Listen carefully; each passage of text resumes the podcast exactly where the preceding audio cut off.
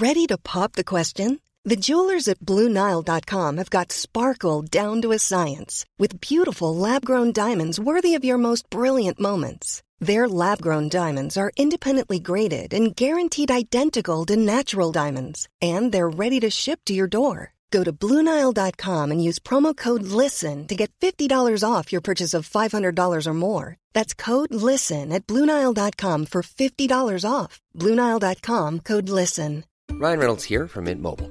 With the price of just about everything going up during inflation, we thought we'd bring our prices down.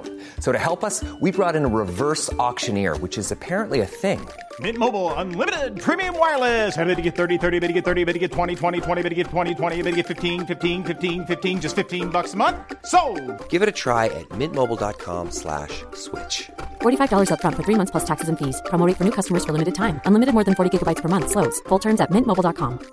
Planning for your next trip? Elevate your travel style with Quince. Quince has all the jet setting essentials you'll want for your next getaway, like European linen, premium luggage options, buttery soft Italian leather bags, and so much more. And is all priced at 50 to 80% less than similar brands. Plus, Quince only works with factories that use safe and ethical manufacturing practices. Pack your bags with high-quality essentials you'll be wearing for vacations to come with Quince. Go to quince.com slash pack for free shipping and 365-day returns. Hyvä podcastin kuulija. Tämä podcast on syntynyt rakkaudesta oppimiseen ja uteliaisuuteen maailmaa kohtaan. On niin paljon kiinnostavia asioita, joita voidaan yhdessä tutkia. Tiede voi avata meille oven maailmankaikkeuden salaisuuksiin. Historia antaa meille mahdollisuuden oppia menneisyydestä, ja ilmiöt ympärillämme herättävät kysymyksiä, joihin etsitään vastauksia. Tämä on Mitä tulisi tietää.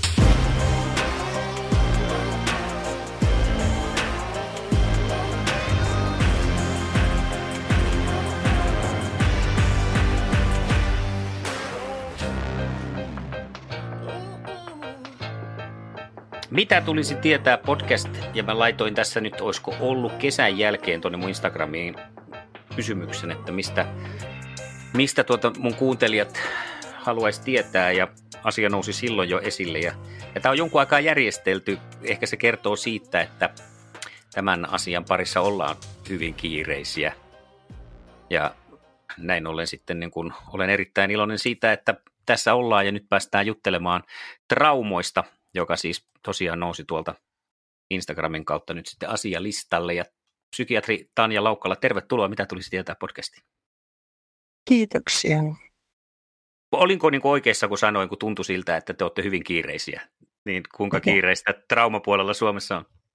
No kiitos. Me edetään oikeastaan aika ainutlaatuisia aikoja tällä hetkellä näissä traumapsykiatria-asioissa Suomessa, koska nyt kun keskustelemme tässä joulukuun lopussa sun kanssa, niin, niin tota, mä käytän tällä hetkellä suurimman osan työajastani traumapsykiatrian poliklinikan käynnistämiseen. Meillä aloittaa vuodenvaihteessa kulttuuripsykiatrian poliklinikan pohjalle kehitetty traumapsykiatrian poliklinikka ensimmäisenä Suomessa. Mennäänkö hieman sinun henkilökohtaiseen historiaan, kuinka sinä ajauduit työskentelemään traumojen parissa? Tota, aika sattumalta olen ajautunut tällaiseen työhön. Eli kun mä olin nuori erikoistuva lääkäri ja tein sitten harjoittelu, työskentelyjaksoja alue oli klinikoilla, niin aina silloin tällä mulle soitti potilaat, joille oli käynyt jotain kamalaa ja heillä oli kauhean hätä. Ja mä en oikein niin kuin tiennyt, että mulla oli tietyt ohjeet, kuinka tutkitaan erilaisia mielialaoireita ja ahistusoireita, mutta mitä kummaa pitäisi tehdä näiden ihmisten kanssa, joille yhtäkkiä käy jotain kamalaa ja ruokatunnilleko heidät ota vai mitä teen ajamaraustilanteissa. Ja se jäi mua niin vähän erikoistumisaikana jo häiritsemään ja sitten myöhemmin, kun eteni opinnoissa, niin sitten tuli vastaan tämä poikkeuksellisen järkyttävien traumatapahtumien palvelujärjestelmä ja, ja niin kuin hoitaminen silloin, kun hoitoa tarvitaan ja ihmisten auttaminen kohtaamalla heitä silloin, kun se tilanne on, johon ei suinkaan erikoislääkäriä ole viisasta ensimmäisenä kovinkaan usein käyttää. Ja, ja olen niin tosi iloinen, että nyt sitten tässä jo aika pitkään psykiatrina työskenneltyä, niin pääsee sitten käytännössä työskentelemään tämän palvelujärjestelmän kehittämisen kanssa tämmöisessä paikassa, näköalapaikassa, jos voisi sanoa. Mä olen myös ollut käypähoitosuositusta traumaperäisestä stressihäiriöistä tekemässä ja tällä hetkellä on hoitosuositustyöryhmän puheenjohtajana palvellut muutaman vuoden ajan. Mutta kyllä mä näen itteni ihan tämmöisenä yleispsykiatrina ja kliinikkolääkärinä. Ja mennään itse siihen keskustelussamme keskiössä olevaan pihviin seuraavaksi siitä, että kertoisitko meille, ää, mitä trauma psykologisesti tarkoittaa? Eli trauma-sananahan tulee kreikan kielen haavaa tarkoittavasta sanasta. Eli, eli tuota, voidaan puhua mielen haavasta. Eli meillä kaikilla on, on kokemuksia, joissa me joudutaan tilapäisesti venymään. Joskus voi olla univaikeuksia, ahdistusta, masennusta, miten nyt kukin kuormitukseen reagoi. Ja ne on ikään kuin semmoisia elämään kuuluvia asioita. Mutta joskus ihmisille tapahtuu jotain sellaista, joka on poikkeuksellisen järkyttävää, jonkalaista ihmisen elämään meidän yhteiskunnassa ei, ei niin kuin ajatella, että semmoista pitäisi tapahtua. Esimerkiksi liikenneonnettomuus, jossa joku äkillisesti ja yllättäen vammautuu vakavasti, pahoinpitely tai tämmöisen tilanteen näkeminen tai että se tapahtuu perheenjäsenelle tai läheiselle.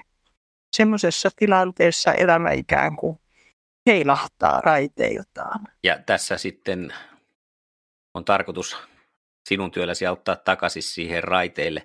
Onko siinä jotakin niin kuin ihan konkreettista? Mä aina mietin jotenkin, että tässä nyt kuitenkin ollaan, kun ihmisestä on kyse niin kuin, tavallaan biologisesti, kuinka hyvin on tutkittu, että mitä siellä aivoissa tapahtuu, kun trauma tulee. Puhutaan näistä jo lukion niin kuin psykologian kursseilla. Monet muistaa sieltä sen taistele taistele tai rakenne tai jäädä tämmöisen niin kuin jossa sitten joidenkin on helpompi ja joidenkin vaikeampi toimia johdonmukaisesti, mutta sitten voi olla, että kuitenkin säikähtää aika pahasti ja pitkäkestoisessa stressissä kortisolitasot nousee ja näin. Mutta tota, me ei yleensä päästä niihin tilanteisiin aivokuvantamisten kanssa. Nämä on enemmän ja vähemmän hypoteeseja kuitenkin. Mutta onko siellä nähtävissä siis jälkeenpäin jotakin ta- muutosta, mitä on tapahtunut? Tämä on, tämä on sellainen alue, jota tällä hetkellä tutkitaan, mutta ei siitä sellaista ole, mikä meidän niin kliinistä hoitoa eteenpäin, jos näin. Näin voisin sanoa.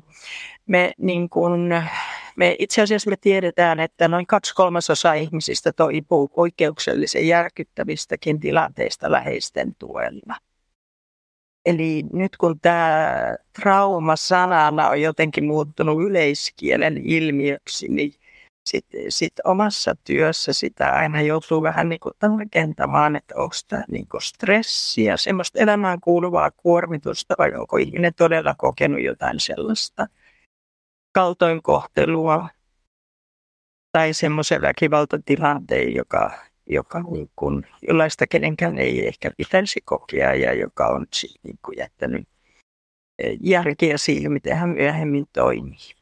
Eli kun sanoin, että kaksi kolmasosaa ihmisistä toimii, poik- anteeksi, toipuu, kaksi kolmasosaa ihmisistä toipuu poikkeuksellisista traumatapahtumista äm, läheisten tuella äh, kehittämättä psyykkistä hoidettavaa oiretta, mutta yhdelle kolmasosalle keskimäärin poikkeuksellisia traumatapahtumia kokeneista kehittyy traumaperäinen stressihäiriö. Ja se on oikeastaan vasta se kohta, jossa sitten eh, lääkäriä tarvitaan. Eli meillähän on sellainen psykososiaalisen tuen palvelujärjestelmä, joka onnettomuustilanteissa käynnistyy ihan sieltä ensi vastehenkilöstön kautta, poliisi, pelastushenkilökunta, riittää apua sosiaalipäivystysten kautta ja sieltä ihmiset saavat tarvittaessa käytännön apua ja sitten keskustelutukea, jos eivät ole sairaanhoidon tarpeessa, jos ei tule fyysistä vammaa, mutta että tarvitaan käytännöllistä konkreettista apua ja saman tien. Niin se järjestelmähän on terveydenhuoltolaissa psykososiaalisen tuen ja palvelujen järjestelmä, joka voidaan hälyttää sosiaalipäivystysten kautta.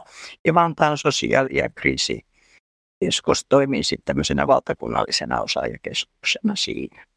Mulla oli tähän merkattuna kysymystä, miten trauma eroaa normaalista stressireaktiosta. stressireaktiosta. Mm. Haluatko se siihen vielä tarkentaa jotain, vaikka se tuli vissiin ilmeisesti aika hyvin tuossa äsken jo kuvailtua? Joo, eli, eli tota, meillä kaikillahan on kuormitusta elämässä. On, on riippuen elämänvaiheesta, niin voi olla murheita opiskeluja työelämässä, on joutua venymään parisuhdehuolia, huolta lapsista, ikääntyvistä vanhemmista ja läheisistä – ja ne on tilanteita, jotka voi olla hyvinkin kuormittavia, mutta tota, ne on tietyllä tavalla elämänkaareen kuuluvia.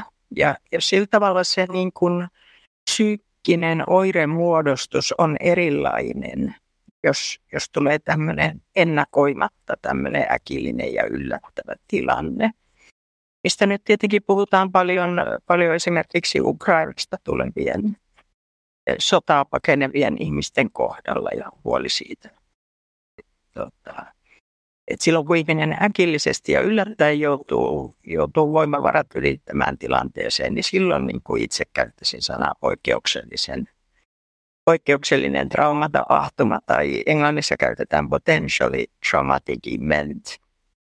Ja siitä, että erotuksena stressistä, mutta tällä hetkellä nämä on yleiskielessä menossa vähän sekaisin. No onko traumoja sitten erilaisia muotoja? Kyllä sitten puhutaan tämmöisestä niin kuin kertaluonteisesta poikkeuksellisesta kuormitustapahtumasta. Ja sitten jos tutkijat puhuvat erityyppisenä semmoisesta tilanteesta, jossa esimerkiksi ihminen on ollut kehitysikänsä aikana lapsena ja nuorena toistuvan kaltoin kohtelun kohteena. Se jättää toisenlaisia jälkiä mieleen. Ja näidenkin varma, varmaan sitten käsitteleminen ja mahdolliset hoitomuodot tai muut eroaa hieman toisistaan totta kai. Kyllä. No mennäänkö heti sitten siihen, että tai heti ja heti, mutta että minkälaisia on ne tyypilliset vaikutukset sitten, mitä trauma voi aiheuttaa yksilön psyykkeelle tai käyttäytymiselle? Eli, eli poikkeuksellisen järkyttävän tapahtuman jälkeen, niin se, että tunteet ailahtelee, niin se on ihan normaalia. Se on normaali reaktio poikkeavaan tilanteeseen. Ja suru, järkytys, itkuisuus, sehän on normaali. Mutta tota, suurin osa ihmisistä, kuten jo puhuttiinkin, kaksi kolmasosaa toipuu oikeuksellisen järkyttävistä yksittäisistä tapahtumista läheisten tuella. Mutta sitten on, on se noin kolmasosa, joka vielä kuukausi, parikin tämän tapahtuman jälkeen kokee jollakin tavoin oiretta siitä, että tämä tapahtuu uudelleen. Tämä voi tulla painajaisina tai takaumina fläsäistä, puhuu ihmiset, jos on flashbackit. Sitten tuota, voi olla jonkinlaista välttämiskäyttäytymistä, ei esimerkiksi kykene menemään siihen paikkaan tai sitä tietä, joka on niin kuin lähellä tapahtuman, tapahtumapaikkaa. Ja sitten ylivireys on, on sitten se kolmas. Joillain ihmisillä tulee myös sellaista, että on vaikea muistaa tarkasti tapahtumista. näitä, näitä oireita sitten, jos kehittyy, niin, niin silloin käytetään psykoterapeuttisia hoitomuotoja ensisijaisena hoitona. Lisäksi on toki niin, että jos ihmisellä on joku aiempi psyykkinen sairaus, masennus tai ahdistussairaus, niin se voi aktivoitua tai pahentua poikkeuksellisen traumatapahtuman jälkeen. Jos ajatellaan sitä arkielämää, kun eletään tuommoisen trauman alla, niin millä tavalla se heijastuu sitten esimerkiksi ihmissuhteisiin ja sosiaaliseen toimintakykyyn? No ihmiset on hirveän erilaisia. Toiset on psyykkisesti sitkeämpiä, sitkeämpiä joustavampia. Puhutaan resilienssistä, termi, jolla ei ole yleensä se suomennetaan sitkeytenä. Kestää, kestää tota, poikkeaviakin traumatapahtumia ja, ja kykenee toipumaan. Mm, mutta tota, eihän se hyvin vaikuta elämään, jos, jos on joku sellainen asia, joka sitoo paljon psyykkisiä voimavaroja. Mutta tätä, äm, silti me joskus suhtaudutaan ehkä, ehkä tota, mä ajattelen, että erityisesti ihmisten kohdalla, joita on kaltoin kohdeltu, on tärkeää, että he tulevat kuulluksi. He itse kertovat, että kokevatko he, pärjäävätkö he oireiden kanssa, haluavatko he käyttää aikaa ja vaivaa esimerkiksi psykoterapeuttiseen työskentelyyn juuri nyt, juuri siinä tilanteessa, missä he on tällä hetkellä, vai haluaako he harkita sitä asiaa, tai haluaako he kokeilla jotain muuta hoitoa, tai onko joku muu asia, johon pitäisi ensin kiinnittää huomiota. Et, et meidän ei pitäisi niin kuin eh, mennä trauma edelle, vaan mennä se, se, että minkä vuoksi se ihminen on hakemassa apua, kun puhumme niin kuin terveydenhuollon työntekijöistä. Niin, niin tota, ihminen itse, itse on, on tota, paras arvioimaan, että, että tota, kuinka paljon hän haluaa käyttää aikaa ja vaivaa asioiden käsittelyyn, koska me emme voi ottaa sitä pois, mitä ihmiselle on tapahtunut tai mitä hänelle on tehty. Sitä me emme voi ottaa pois, mutta jos hänellä on tapahtuma aikana tunnereaktiot jotenkin jumiutunut ja lukittunut, että hän ei ole kyennyt tuntemaan siinä tilanteessa niitä pahoja, vaikeita tunteita – vaan hän on ikään kuin pitänyt, eh, potilaat joskus sanoo, että he niin kuin jäädyttää osan itsestään ja, ja laittaa jotain hyllylle ja oven kiinni. Niin että onko nyt oikea aika heidän elämässä niin ruveta sitä siivu siivulta käsittelemään, sitä käsittelemätöntä, sietämätöntä tuskallista tapahtumaa vai haluaako he pitää sen oven nyt kiinni ja ehkä palata myöhemmin. Ja siinä meidän pitäisi olla, olla niin kuin kunnioittaa heitä, eikä eikä niin kuin olettaa. Että se on semmoinen, mm. semmoinen tota, asia, että meillä on tapoja käsitellä sitten sitä kaapissa olevaa pakettia, paha olon möykkyä. Ja sen tapa, millä me sitä tehdään, kaikissa vaikuttavissa psykoterapioissa on oikeastaan semmoinen, että me pyritään tämmöisessä rauhallisessa ja turvallisessa tilanteessa – ammattilaisen vastaanotolla tai etävastaanotolla samaan aikaan kuljettamaan hänet sen tapahtuman läpi niin, että hän kuitenkin koko ajan turvallisesti tietää olevansa aikuinen, se jonka valitsee, kuinka paljon hän sietää tällä hetkellä käydä sitä asiaa läpi.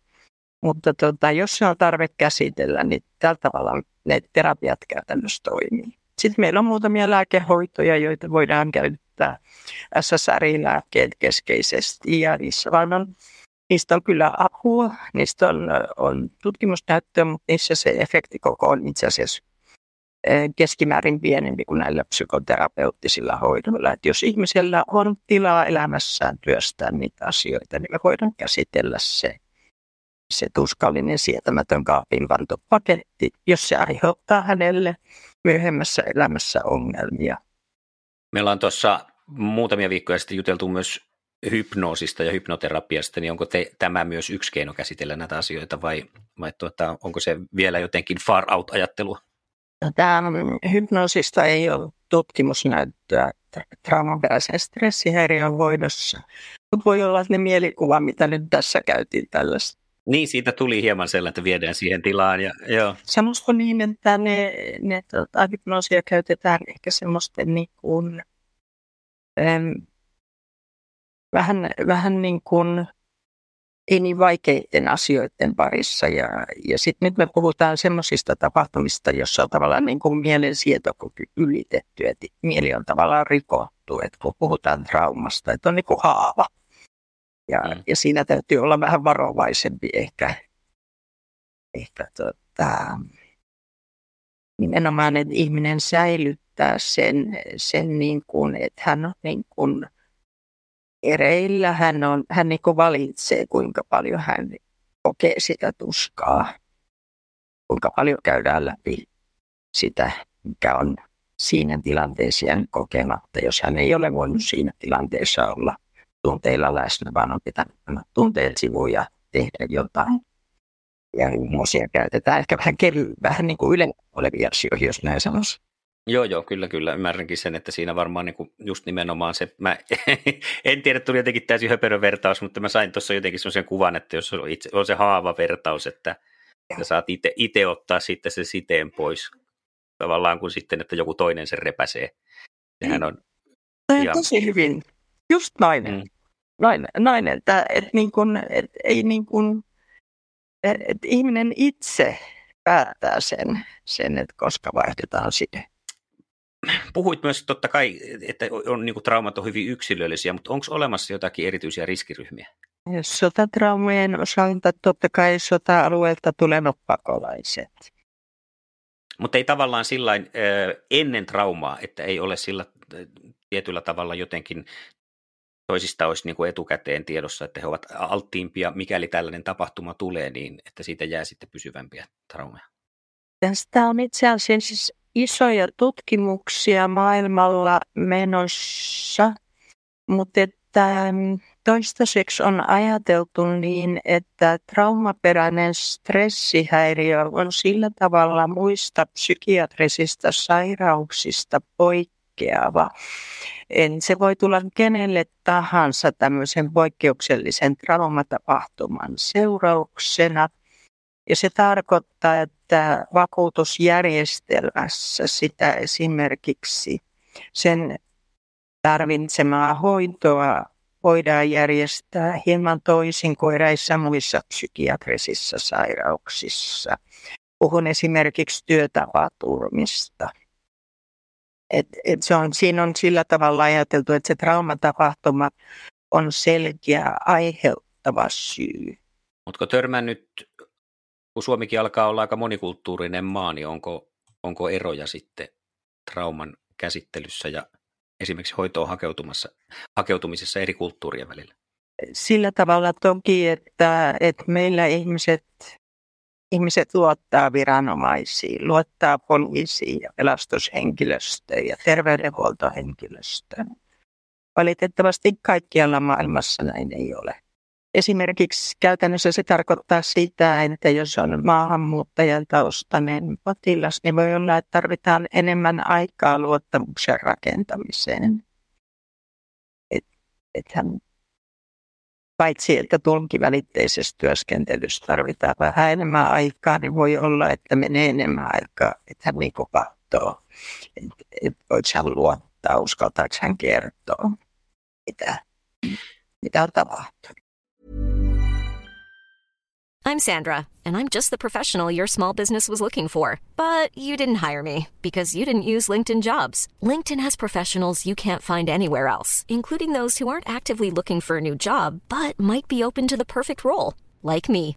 In a given month, over 70% of LinkedIn users don't visit other leading job sites. So if you're not looking on LinkedIn, you'll miss out on great candidates like Sandra. Start hiring professionals like a professional. Post your free job on linkedin.com/people today. Everyone knows therapy is great for solving problems, but getting therapy has its own problems too, like finding the right therapist, fitting into their schedule, and of course, the cost. Well, BetterHelp can solve those problems. It's totally online and built around your schedule. It's surprisingly affordable too. Connect with a credentialed therapist by phone, video, or online chat, all from the comfort of your home. Visit betterhelp.com to learn more and save 10% on your first month. That's BetterHelp H E L P. Niin, tässä itsellä alkoi sellainen ajatus pyöriä päässä, että yksi tuollainen niin riskiryhmäläinenhän voisi olla mun mielestä nyt näiden puheiden perusteella selvästi sellainen selkeästi jotenkin yksinäinen ihminen, koska jos kerran toipumiseen aika usein on vähintäänkin hyvä, että on niitä läheisiä ja niitä, jotka sitten auttaa siinä toipumisessa, niin näin voisi ajatella sitten, että hieman ehkä muista eristäytynyt ihminen voisi olla sitten alttiimpi saama pysyvämpiä traumaa, jos ei sitä apua kerästä lähipiiristä niin helposti löydy. Joo, mä ajattelisin, että silloin jos yksinäiselle ihmiselle tulee tällainen traumatapahtuma, niin siksi se on niin tärkeää, ottaa psykososiaalisen tuen ja palvelujen järjestelmä, joka, joka on tosiaan rakennettu sillä tavalla, että mihin vuorokauden aikaa tahansa ensi vaste- ja hoitohenkilökunta voi olla yhteydessä paikallisen sosiaalipäivystyksen kautta kriisiryhmätoimintaan. Eli yksinäisille ihmisille – on erityisen tärkeää, että on sitten tarvittaessa tavoitettavissa toinen ihminen, jonka kanssa voi keskustella. Eikä siinä akuuttitilanteessa, niin ihminen ei välttämättä halua kauhean itkään keskustella, eikä, eikä sillä tavalla jäsentyneesti erittele niitä tunteita, vaan se on se, että on toisen ihmisen seurassa, niin se tuo turvaa. Kuinka hyvin sun mielestä sitten tämmöinen tavan kansalainen tietää näistä ensiaskeleista, mitkä ottaa sitten, jos joutuu tällaiseen tilanteeseen?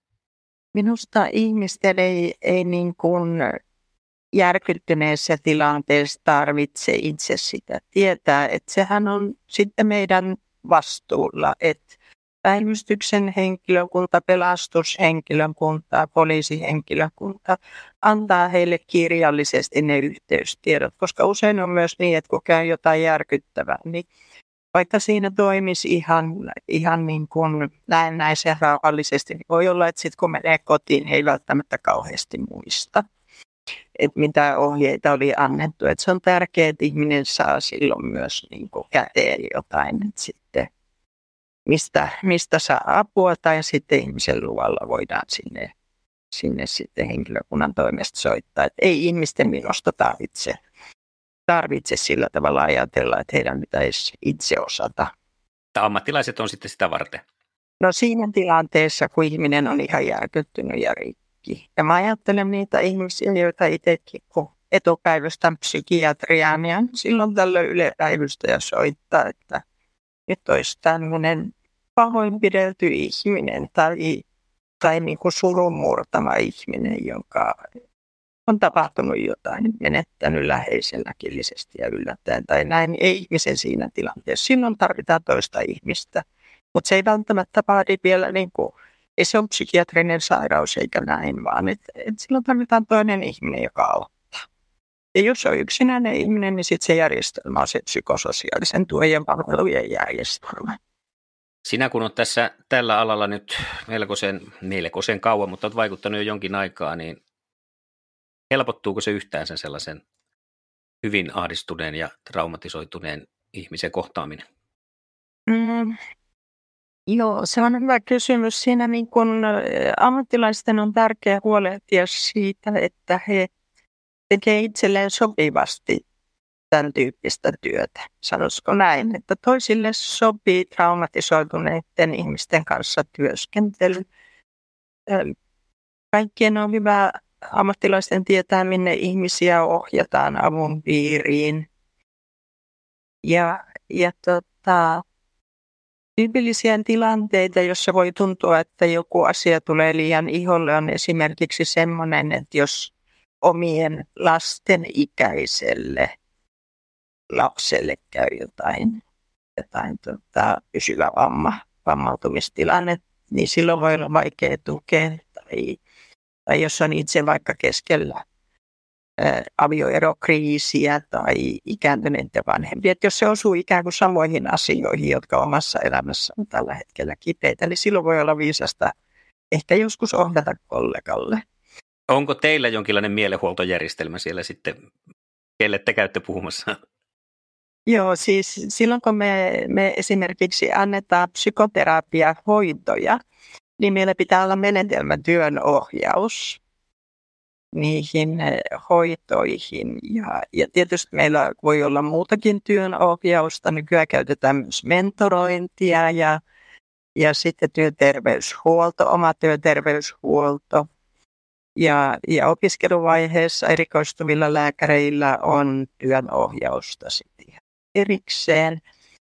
Mutta tota, mä ajattelen, että se on sen takia tärkeää, että sit jos se autettava ihminen kokee, että hän, hän niin kuin, Mulla on joskus ollut sellainen tilanne, että mulla tuli potilas, joka sanoi, että kun hän kertoi sille aiemmin auttaneille henkilölle ja se alkoi itkeä. Ja sitten hänen piti ruveta lohduttamaan. Niin tämmöisiä tilanteita ei pitäisi syntyä. Meidän pitäisi pystyä olemaan niin ammattimaisia, että, että pystyy myös tarvittaessa siirtämään tämän asian toiselle kollegalle. Niin kuin tässä ajattelen sillä tavalla, että äh, tämä on just semmoinen ammatti, missä täytyisi, niin kuin sanotkin, pystyä olemaan ammattilainen ja lyömään semmoinen tavallaan ammattilaismoodi päälle, mutta sitten toisaalta taas puhutaan niin kuin hyvin varmakin semmoisesta vuorovaikutteisesta ja, ja tunneelämän jutuista, että jos siinä täysin pistää itsensä tunteettomaksi pelkästään niin kuin tieteellisesti asiaa katsomaksi, niin se välttämättähän se asia sitten ei, tai ei toteudu eikä toimi koska kyse on kuitenkin jonkinlaisesta, siinä täytyy olla varmaan aika herk, herkkänä kuitenkin, ei voi vaan niin kuin pistää itsensä ihan kylmäksi. Tätä mä sanoisin, että se mikä tässä työssä on älyttömän kivaa, on, on se erittäin hyvä toipumisennuste. Traumaperäinen stressihäiriö jos siinä on yksittäisen tapahtuman jälkeinen oireilu, niin siinä on varsin hyvä se toipumisennuste. Että on psykiatrialla on, on sairauksia, joissa voi olla niin kuin enempi kanssakulkija. Mutta tässä niin kuin myös niin kuin potilaita kokonaan toipuu, että on silleen kivaa niin kuin ammatillisesti ja sitten toi asia, toi vuorovaikutusasia, niin kyllä sellainen empaattinen kohtaaminen on tärkeää. Ja, ja tota, mutta se ammatillisuus, itse ajattelen, että se tulee siihen ehkä sillä tavalla. Mä voin kuunnella sua ja, ja me voidaan olla niin vuorovaikutuksessa, mutta mun ei tarvitse kertoa itsestäni, omista huolistani ja murheistani, jos mä oon niin varannut tämän ajan sun auttamiseen. Et niin kuin et se, se empatia on oikeastaan aika välttämätöntä, että voi niin kuin tavoittaa sen ihmisen. E, aika usein nimittäin traumatapahtumia kokeneilla heillä voi olla joku ennakkokäsitys, että joku ystävä, tuttava tai huolestunullainen on sanonut, että nyt sun pitää varmaan olla näin ja näin kauan pois töistä ja käydä näin ja näin pitkään hoidossa ja, ja näin. Ja he tuo ne huolet tietenkin sitten lääkäriin. Ja, ja tota, eivät he silloin tarvitse kaikkia mahdollisia ennustevaihtoehtoja, vaan, vaan sen, että miten nämä asiat yleensä menee. Ja sitten sen, että milloin me tsekataan, että eteneekö se toipuminen vai ei. Et ole tämän asian, mutta niin kuin tiedätkö, on se paita, että en ole tämän asiantuntija, mutta voin vilkasta, niin voitko vähän vilkasta mulle sitä eräänlaista legendaa tai semmoista, mikä tuolla maailmalla on nyt pyörinyt jonkun verran, siis tästä, että kun traumat peri, periintyy, periytyy sitten niin kuin geneettisesti. Oletko tällaista, niin kuin, onko tällaiseen törmännyt? Mä ehkä vähän, vähän sivusin, siis sanotaanko, että semmoinen huono-osaisuus toki, mm. huono-osaisuus, tietyllä tavalla semmoinen alttius kokea traumeja, jos näin voisi sanoa, niin sellainen niin kuin kumuloituu. Se kumuloituu meille ja se kumuloituu maailmalla niin, että on, on perheitä, joissa on taloudellisia vaikeuksia, on sairauksia, voi olla riittämätöntä vanhemmuutta, voi olla päihdeongelma ja työttömyyttä ja, ja kun ne kestää pitkään, niin onko siinä sitä aina kahta van, vanhempaa, ei välttämättä. Ja, ja sitten tuota, se yhden vanhemman kanssa kasvaa totta kai aivan yhtä hyvin, mutta sitten jos siinä on vaan niin kuin, että sit jos sille yhdellekin vanhemmalle käy jotain, sitten ehkä tota, joissain tilanteissa voi olla, että lapsi ja nuori joudutaan jopa sijoittamaan. Mitä enemmän tulee tämmöisiä niin kuin tekijöitä, niin kyllähän ne sitten myös altistaa sille, että on turvattomassa ympäristössä. Ja pienenä joutuu ottamaan vastuuta. Joutuu luottamaan vieraisiin aikuisiin, ehkä väihtyneisiin aikuisiin. Ja, ja sitä kautta voi niin kuin joutua herkemmin sellaisiin tilanteisiin, joissa voi tulla esimerkiksi seksuaalisesti kaltoinkohdelluksi. Et, tota, sanoisiko näin, että en ajattelisi, että trauma, mutta että semmoinen niin alttius ajautua tilanteisiin, niin semmoinen niin kuin mutta sellaisesta ei, ei siis ole mitään, että meillä on käärmepelko sen takia, koska jotain meidän esi-isä on purru käärme ja sieltä se on geneettisesti tullut meille. Um, on kauhean vaikea kenttä. Mä jotenkin, jotenkin tota, taisin jo mainita, että meidän niin kuin esimerkiksi vakuutusjärjestelmässä lähdetään kyllä edelleen sellaisesta ajatuksesta, että totta kai, totta kai niin kuin meidän aivot on muo, plastisia ja muovautuu ja näin, näin mutta tota, se, että traumaperäinen stressihäiriö on, on tota, voi tulla kenelle tahansa poikkeuksellisen järkyttävän tapahtuman jälkeen. Ja, ja meille se on kaksi kertaa yleisempi naisilla kuin miehillä. Onko tämä sukupuolikysymys vaan niin kuin jotenkin biologisesti vai se, että niihin tilanteisiin sitten joutuu naiset useammin? Tätä, se, se näyttäisi olevan niin, että se ei selity sillä, että naisilla on niin paljon traumatapahtumia, mitä itsekin mietin silloin joskus, kun pesin perehtymään tähän, että johtuuko siitä, että naisia kautta kohdellaan niin paljon enemmän. Ilmeisesti ei, että et jostain, jostain syystä näin on. Tota, et, et siihen periytyvyyteen, niin mä luulen, että nyt on menossa sellaisia niin isoja tutkimuksia muun muassa USAssa, että voi olla, että meidän käsitys muuttuu. Mutta toistaiseksi myös niin kuin suurimmat geneettiset tutkimukset, mitä on käytettävissä, on ollut sellaisia, että tässä on poikkeava tilanne verrattuna muihin psykiatrisiin sairauksiin, joista monet toki liittyy toisiinsa ja, ja osin periytyy.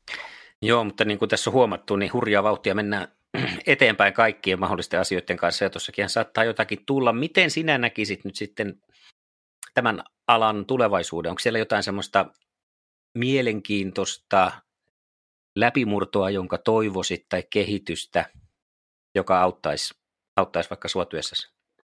Tähän, semmoista kehitystyötä, mitä tarvitaan, on, on tuota, me tarvittaisiin enemmän lääketutkimusta.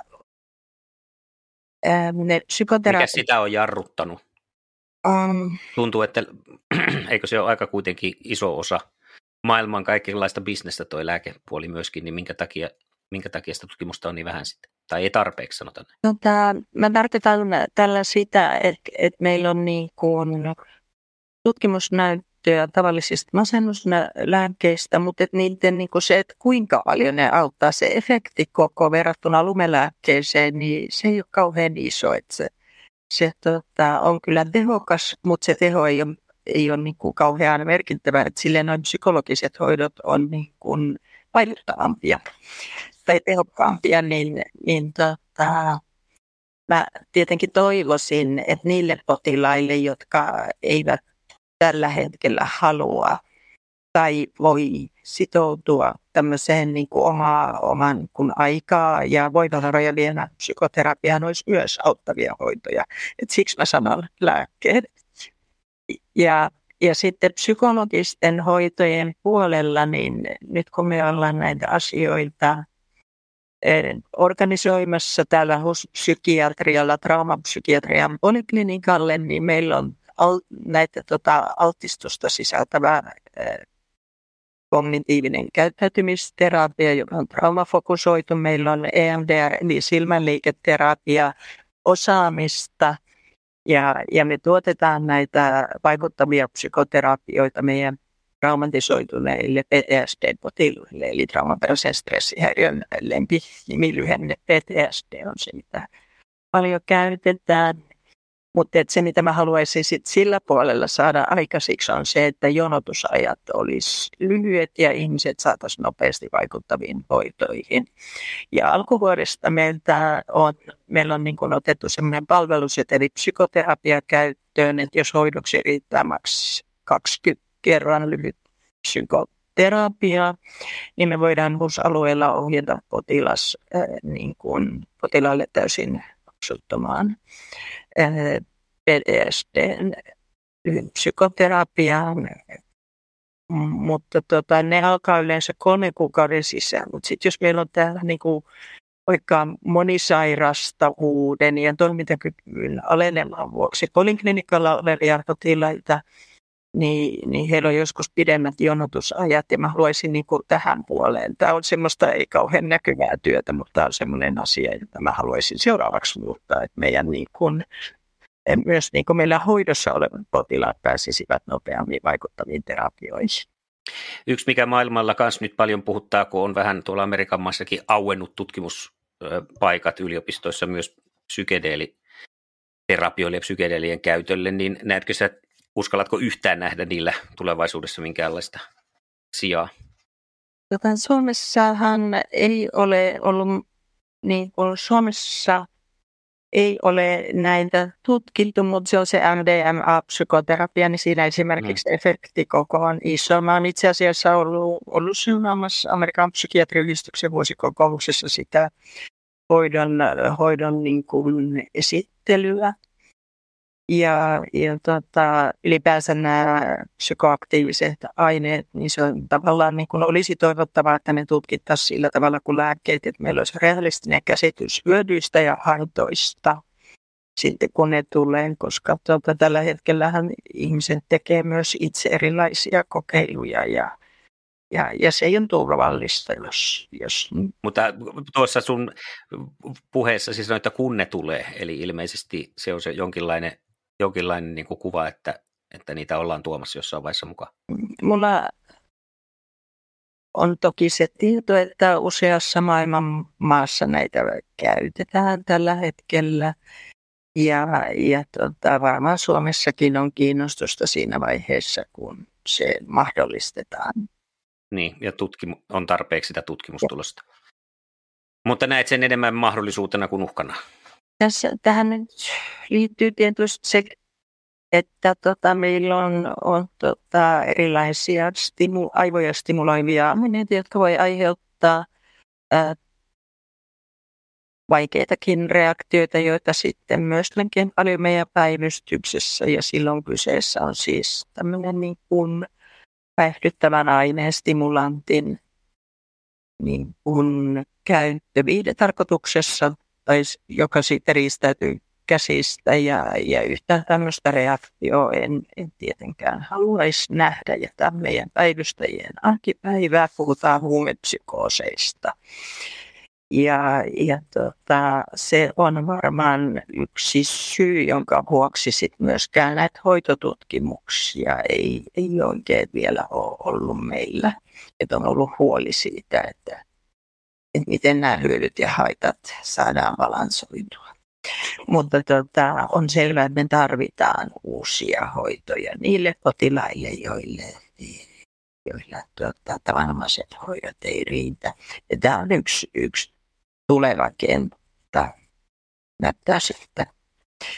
Mutta tämä ei ole Suomessa vielä, vielä tota käytössä. Tietenkin nyt kun nämä on tällaisia, sanotaan juuri ulkopuolelta tulevia yhtäkkisiä tapahtumia, jotka traumaja aiheuttaa, mutta näkyykö siinä jollain tavalla yhteiskunnan nykyhetki ja tilanne, kun eletään kuitenkin välillä vaikeampia aikoja niin kuin isossa laumassa yhteiskunnallisesti ja välillä taas menee kevyemmin ja on niin kuin vaikeita aikoja ja helppoja aikoja ihan niin kuin aikakausittain, niin onko tällaisella mitään korrelaatiota?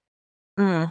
Meillä on semmoinen, semmoinen tota, uushenkilöstön, me on seurattu etenevästi prospektiivisesti semmoista joukkoa meidän omia työntekijöitä, jotka tota, koronapandemian alussa lähtivät tota, vastaamaan tämmöiseen toistuvaan kyselytutkimukseen. Ja, ja näyttää siltä, että, että kun aika kuluu, niin ihmiset niin kun, eivät enää samoista kuormitustekijöistä samalla tavalla, niin kuin, että et siinä tulee myös se semmoinen resilienssi, vaikka me ei varsinaisesti tutkittu millään positiivisen mielenterveyden mittarilla, niin, niin se mikä siinä ihan koronapandemian alussa näkyy, niin se, se tasottuu se kuormitus ja, ja semmoisia ja olioireiluja ja, ja, ja myös nämä traumaoireet, että kyllä niin kuin me olimme myös sitkeitä.